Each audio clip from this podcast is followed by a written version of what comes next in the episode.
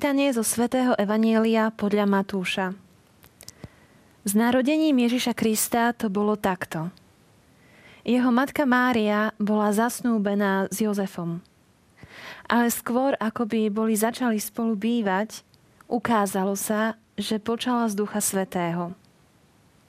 Jozef, jej manžel, bol človek spravodlivý a nechcel ju vystaviť potupe, preto ju zamýšľal potajomky prepustiť. Ako o tom uvažoval, zjavil sa mu vo sne pánov aniel a povedal Jozef, syn Dávidov, neboj sa prijať Máriu, svoju manželku, lebo to, čo sa v nej počalo, je z Ducha Svetého. Porodí syna a dáš mu meno Ježiš, lebo on vyslobodí svoj ľud z hriechov. To všetko sa stalo, aby sa splnilo, čo pán povedal ústami proroka – Hľa panna počne a porodí syna a dajú mu meno Emanuel, čo v preklade znamená Boh s nami. Keď sa Jozef prebudil, urobil, ako mu prikázal pánov aniel a prijal svoju manželku.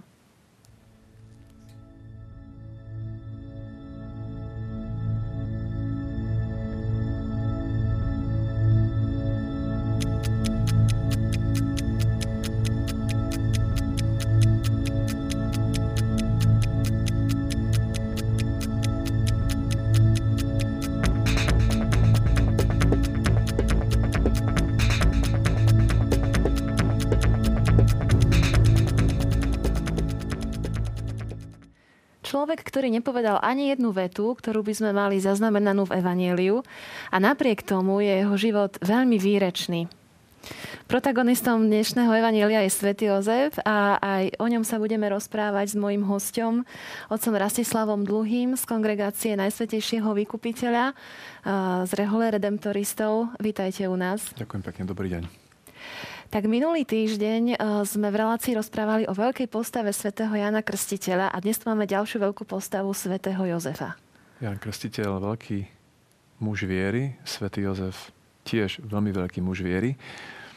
A možno na úvod, ešte predtým, než ho tak predstavíme, by som chcel povedať, že aj pápeži si uvedomujú veľkosť a dôležitosť svätého Jozefa aj pre život církvy a v roku 1989 napísal Jan Pavel II e, apoštolskú exhortáciu, to je taký list pozbudenia pre celú církev práve o svetom Jozefovi, ktorá nesie názov Ochránca vykupiteľa. Je veľmi pekná, nie je dlhá, dá sa, dá sa prečítať veľmi rýchlo.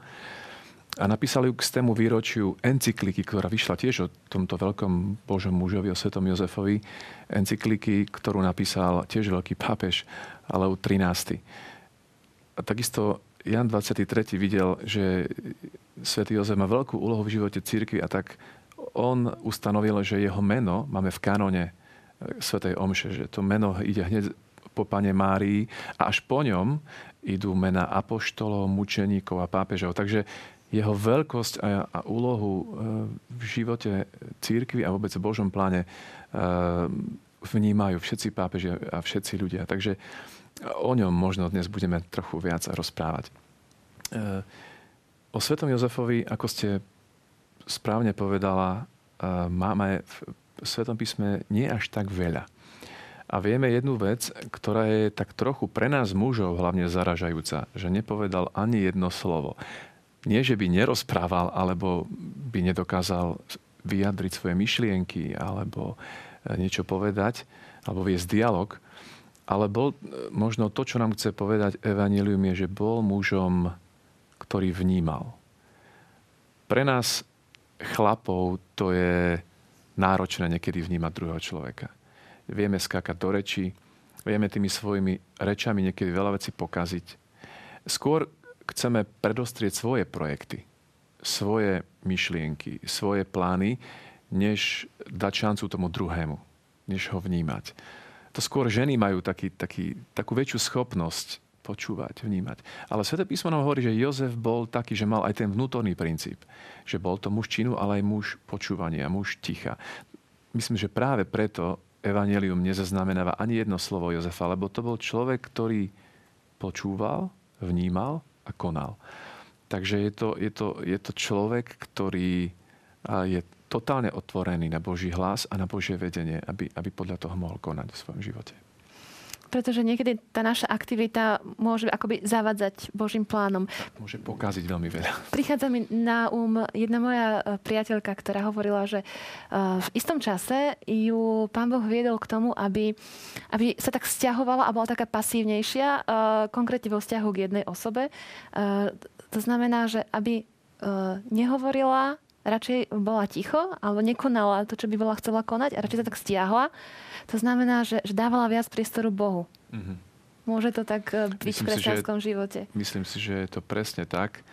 E, Jozef je v tom fascinujúcou postavou, že ten princíp toho načúvania, tej kontemplácie, počúvania Boha, vnímania jeho plánov a princíp aktivity, že nielen počúvam, ale aj potom konám, bol v také harmonii. Tak ako to bolo u pani, u pani Márie, tak aj u, u neho vnímal a potom konal. Takže e, mal také počúvajúce ucho, počúvajúce srdce, pozerajúce oko a, a to, čo vnímal, že Boh hovorí, aj konal. To znamená, že počul Boží hlas a Pán Boh k nemu hovoril rôznymi mm. spôsobmi, aj takým špecifickým spôsobom v sne. Áno. Sny. Dnes je to moderné. Vieme, že ľudia majú tie snáre, tie knihy a počú, teda niečo sa im sníva, hneď chcú nejakú odpoveď, interpretáciu. Sú takí ľudia. Sam som sa s mnohými stretol a takým ľuďom hovorím, dávajte pozor. Nie cez každý sen hovorí Boh. Niekedy je to o tom, že večer sa poriadne najem a potom sa mi sníva.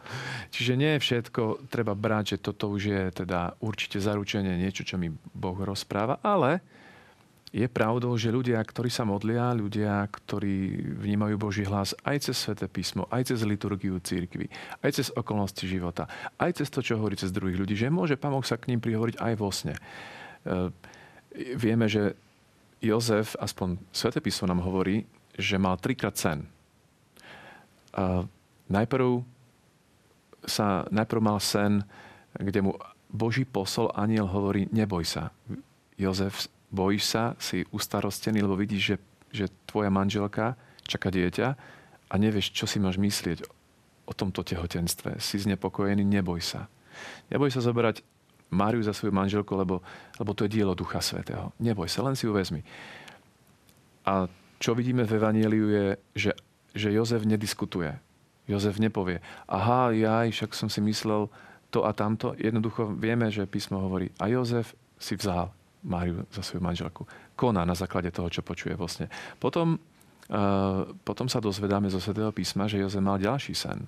Keď Ježišovi hrozilo nebezpečenstvo, že ho Herode zabije, tak opäť aniel prichádza a vo sne upozorňuje Jozefa, Jozef, rýchle vstáň a vezmi svoju manželku a dieťa a uteč.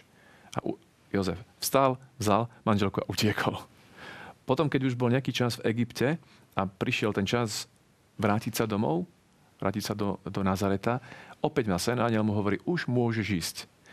Jozef tým, že vníma Boží hlas, je schopný chrániť dieťa, chrániť Máriu. Takže opäť vstal, vzal manželku a svoje dieťa a išiel domov. Toto je, toto je uchvatné na svetom Jozefovi, lebo toto je muž. Toto je muž, ktorý nekoná podľa svojich plánov, nebuchá po stole a bude, to, bude po mojom. Nie. Čaká na Boží pokyn. Boh dá pokyn a on počúvne v tomto je to také fascinujúce. A nie je to nič nové, že Boh dokáže rozprávať k nám aj cez sen. Možno si spomínate na Jozefa Egyptského, jedného z 12 Jakubových synov, ktorý, ktorý práve cez sny počul Boží hlas a Boh mu zjavoval plá, svoje plány do budúcna so svojou rodinou a vôbec Izraelom. Uh, dokázal Jozef nielen počuť Boha vo sne, ale ich interpretovať, tieto sny.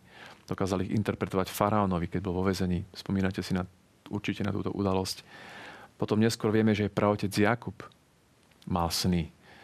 Boh mu ukázal e, nejaké veci o budúcnosti, o tom, ako rozmnoží jeho potomstvo. Tomu hovoril vo sne. Videl uh, rebrík, ktorý siahal až, až do neba. Prorok Daniel mával sny. Takže aj toto je jedna, jedna, z, jedna z ciest, ako k nám rozpráva Boh.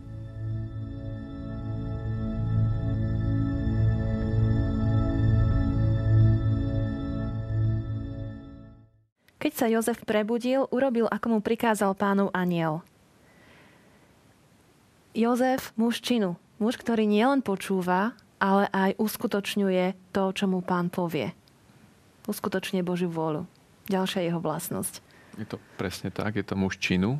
Veľa toho nenarozprával, aspoň tak sa dozvedáme z Evaniela, či neznamená, že, že sa s ním, s ním zle rozprával. Určite viem si predstaviť, že um, Ježišovi vysvetloval Boží zákon, Ježišovi vysvetloval veci okolo života, ale bol to predovšetkým človek, ktorý, ktorý dodržiaval Boží zákon, ktorý bol spravodlivý, ktorý, ktorý konal muž činu. Vidíme, že uh, sa naozaj o Máriu postaral, uh, mal svoj dom, staral sa o Ježiša, mal svoju dielňu. Jednoducho je to, je to muž, ktorý, ktorý tak takom normálnom bežnom živote koná, robí.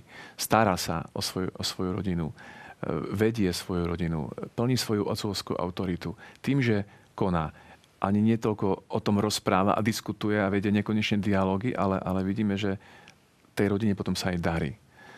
A je tam taká zmienka vo Svetom písme, keď sa hovorí, ako sa vlastne darilo Jozefovi v tom konaní. V tom konaní ako konaní otca, konaní manžela, konaní Božieho muža, tak vidíme, že vidieť výsledky jeho práce. Veď nikde sa nepíše, že by mal problémy s, podnikaním alebo so svojou prácou. To by tam bolo, keby boli s tým problémy.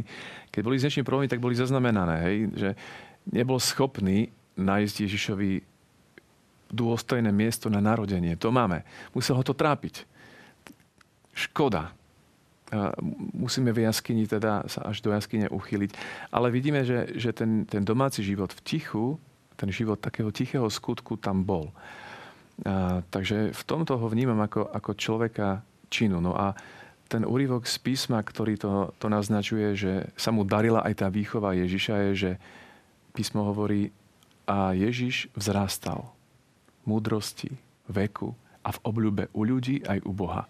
To znamená, že Jozef ho tak vychovával toho svojho syna, že ľuďom sa tento, tento chlapec pozda, pozdával, e, ako páčil sa im, že toto je dobrý človek. A, a Boh mal z toho radosť. Takže toto sú výsledky jeho života, jeho otcovstva, jeho, jeho starostlivosti o, o, o svojho syna. E, že vzrastal vzrastal v múdrosti veku. Myslím si, že mnohí otcovia by radi počuli túto vetu. Mm-hmm. Že tak sa im darí vychovať svoje, svoje deti, že tvoj syn, tvoja dcéra a tvoja rodina naozaj vzrasta v múdrosti, v plnosti ducha a, a v obľúbe medzi, teda u ľudí a u Boha. Jemu sa to darilo. Vidíme, že naozaj toto, bol, toto boli plody jeho života. Či v istom zmysle môžeme povedať, že aj pán Ježiš bol plodom Jozefovej výchovy? Určite. Veľmi ma, veľmi ma fascinuje to, čo o Jozefovi hovorí Ján Pavel II v tom apoštolskom liste o svetom Jozefovi, ktorý som spomenul, keď hovorí, že uh, Jozef, Jozef naozaj Ježiša vychoval. To nie, je, to nie je tak, že akože. Niekedy, sa nám, niekedy to nevieme tak nejako pochopiť, ako veď Ježiš bol aj Bohom. Na čo on potreboval výchovu? On potreboval výchovu? Áno, potreboval, lebo on bol aj človek. Hm. A to je to fascinujúce, že Boh chcel, aby Ježiš nám bol podobný vo všetkom. Okrem, vieme, že nám bol podobný vo všetkom, okrem hriechu. To znamená, že musel sa učiť rozprávať tak ako my. Musel sa učiť chodiť tak ako my.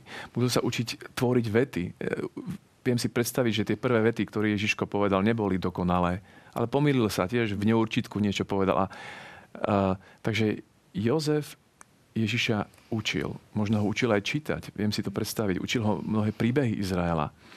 A určite ho učil zapamätať si to, čo sa stalo, to, čo sa stalo pri jeho narodení. Určite mu hovoril, Ježiš, vieš čo? Keď si, keď si sa narodil, predstav si, prišli sa ti pokloniť traja králi. A predstav si, prišli a, pastieri a tu boli všade anjeli dookola. Toto ho rozprával ako malému chlapcovi, Ježiš to počul a tešil sa. Viem si predstaviť, že takto nejako, uh, takto nejako Jozef vychovával svojho syna nielen to, vieme, že ho naučil e, robiť s drevom, naučil ho možno tesať aj obrábať kameň, keďže máme bol, keďže bol tesar. Máme tu hoblík, hoblík ktorý, ktorý hovorí, ste priniesli. Ktorý hovorí o tom, že Ježiš mal kontakt aj s ľudskou fyzickou prácou. S takouto bežnou prácou, ktorú niekedy zaznávame, že to je taká obyčajná remeselnícka práca. Ježiš mal kontakt s takouto, s takouto prácou a učil sa to od Jozefa, ako držať ten hoblík, ako sa to do toho obrieť, ako to, ako to urobiť, aby to bolo naozaj pekne vyhobľované. Takže ešte v jednom liste Jan Pavel II hovorí, že dokonca Ježiš preberal od Jozefa jeho manierizmy. to je krásne. To sa mi tak veľmi páči, naozaj, že, že sa to učil od neho. A, a potom tiež hovorí, že ako, ako Jozef mohol mať tú schopnosť tak prakticky, e, konkrétne to Ježišovi ukázať a byť dobrým otcom.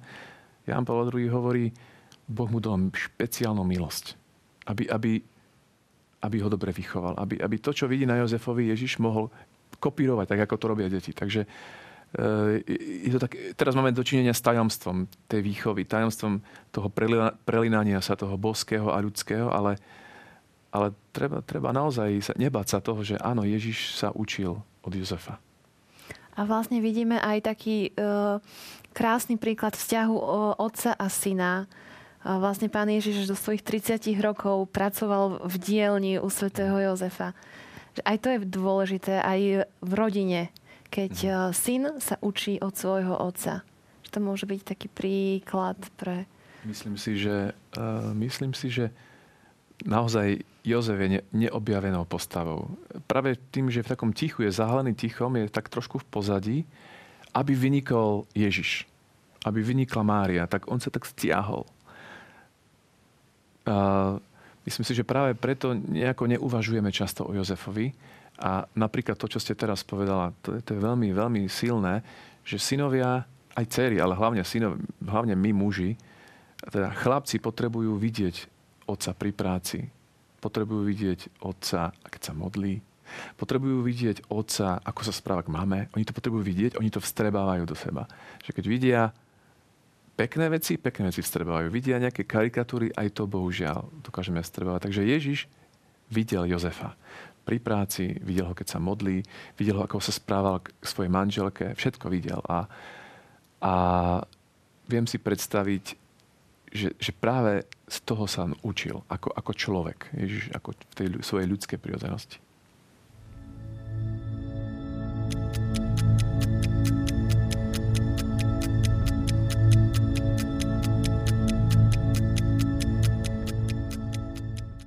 Otec Rastislav, hovoríme v súvislosti so svätým Jozefom o otcovstve. Napriek tomu, že on nebol otcom pána Ježiša a aj Jan Pavel II e, v tom liste, ktorý ste spomínali, tak hovorí o, o otcovstve svätého Jozefa. Vieme, že tým e, bytos, v tom bytostnom slova zmysle je otcom pána Ježiša nebeský otec. A vieme, že Ježiš sa Ježiš prišiel na, na, túto, na, na túto zem tým, že sa počal v lone Pany Márie z Ducha Svetého. Takže otcom je nebeský otec. Ale tým, že svätý Jozef si zobral panu Máriu a žili v manželstve, na základe toho sa stáva aj otcom pána Ježiša, tým pozemským by sme mohli povedať, a pravoplatným. Keď boli v chráme e, spolu s pánom Ježišom a potom sa mali vrátiť z púte domov, Vrátili sa domov a na ceste domov zistili, že Ježiš nie je medzi nami. Ostal asi v Jeruzaleme. Vrátili sa do Jeruzalema a Pána Maria so svetým Jozefom, keď stretnú Ježiša, keď ho, keď ho nájdu, tak Pána Mária hovorí, e, synu, čo si nám to urobil? Ja a tvoj otec sme ťa s bolesťou hľadali.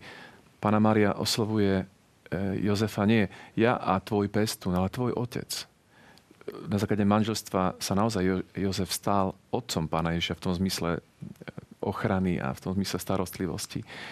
Aj v zmysle toho, v zmysle manželstva. Takže áno, bol, bol jeho otcom v tomto zmysle. A potom je tam taká fascinujúca tá poslušnosť Boha človeku. Ježiš ako Boh, poslušný otcovi Jozefovi človeku. Svetý, uh, Svetý Jozef určite viem si predstaviť, že dával uh, Ježišovi nejaké úlohy, keďže v domácnosti je kopec úloh, niečo treba urobiť, pozametať, upratať. Možno mu povedal, Ježiš, prosím ťa, ešte dohobľuj tú dosku. Alebo ešte dokonč ten stôl. Dobre, ja, ja potrebujem niečo ešte vybaviť e, s tvojou mamou. Viem si predstaviť, že Ježiš v, v tomto zmysle mu, mu bol poslušný a nemal, nemal s tým žiaden problém. A konec koncov aj v písmo nám hovorí, že keď sa potom vracali po tom nájdení Ježiša v chráme domov, tak Ježiš im bol poslušný. Tam je to napísané. A Ježiš im bol poslušný. E, je to, je to fascinujúce, že Boh poslúchal človeka? Odpoveď áno. Nebol tom, nebol tom žiadny problém. To je, to je tá pokora Boha.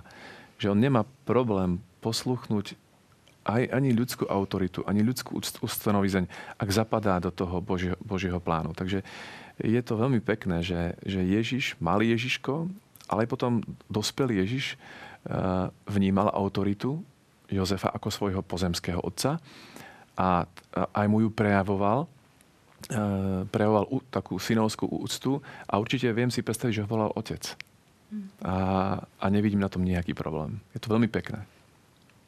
Je zaujímavé, že práve v dnešnej dobe, keď sa bojuje o ochranu tradičnej rodiny eh, s otcom a matkou, že si môžeme všimnúť, že Boh vyrastal v rodine, kde bol otec a matka. Že ten otec bol tam dôležitý, aj tá matka tam bola dôležitá. Áno, vyrastal v rodine, vyrastal v peknom manželstve eh, medzi Jozefom a Máriou. A ako keby chcel potvrdiť, že tak ako Ježiš, Boží syn, vyrastal v manželstve, tam, tam sa pripravil na svoju úlohu, tak jak každý z nás v tom Božom pláne, v tom takom Božom pláne lásky má každý z nás. Teda toto je v Božom srdci, toto je v Božom pláne vyrásť v milujúcom manželstve.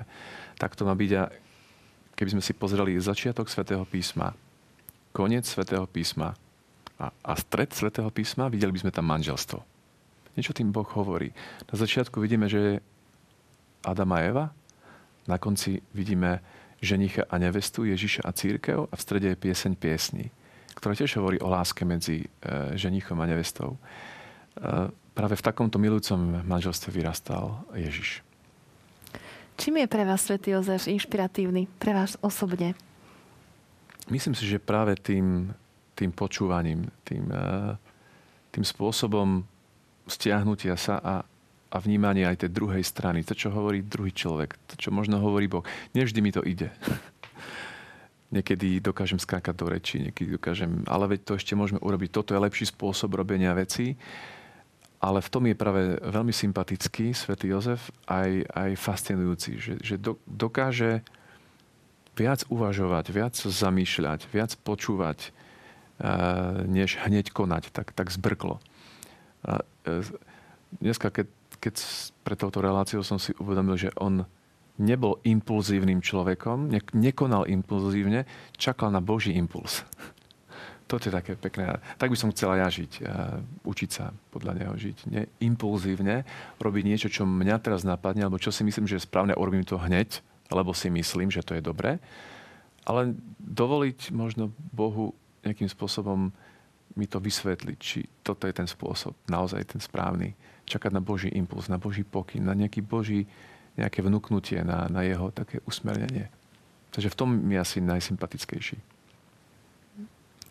A ďakujem vám, otec Rastislav, za tieto mm, pekné slova. Verím, že budú inšpirujúce a obohacujúce pre našich televíznych divákov. Ďakujem, že ste prijali pozvanie. Ja tiež ďakujem veľmi pekne. Milí televízni diváci, lúčim sa s vami a teším sa na stretnutie pri ďalšej relácii. Dovidenia.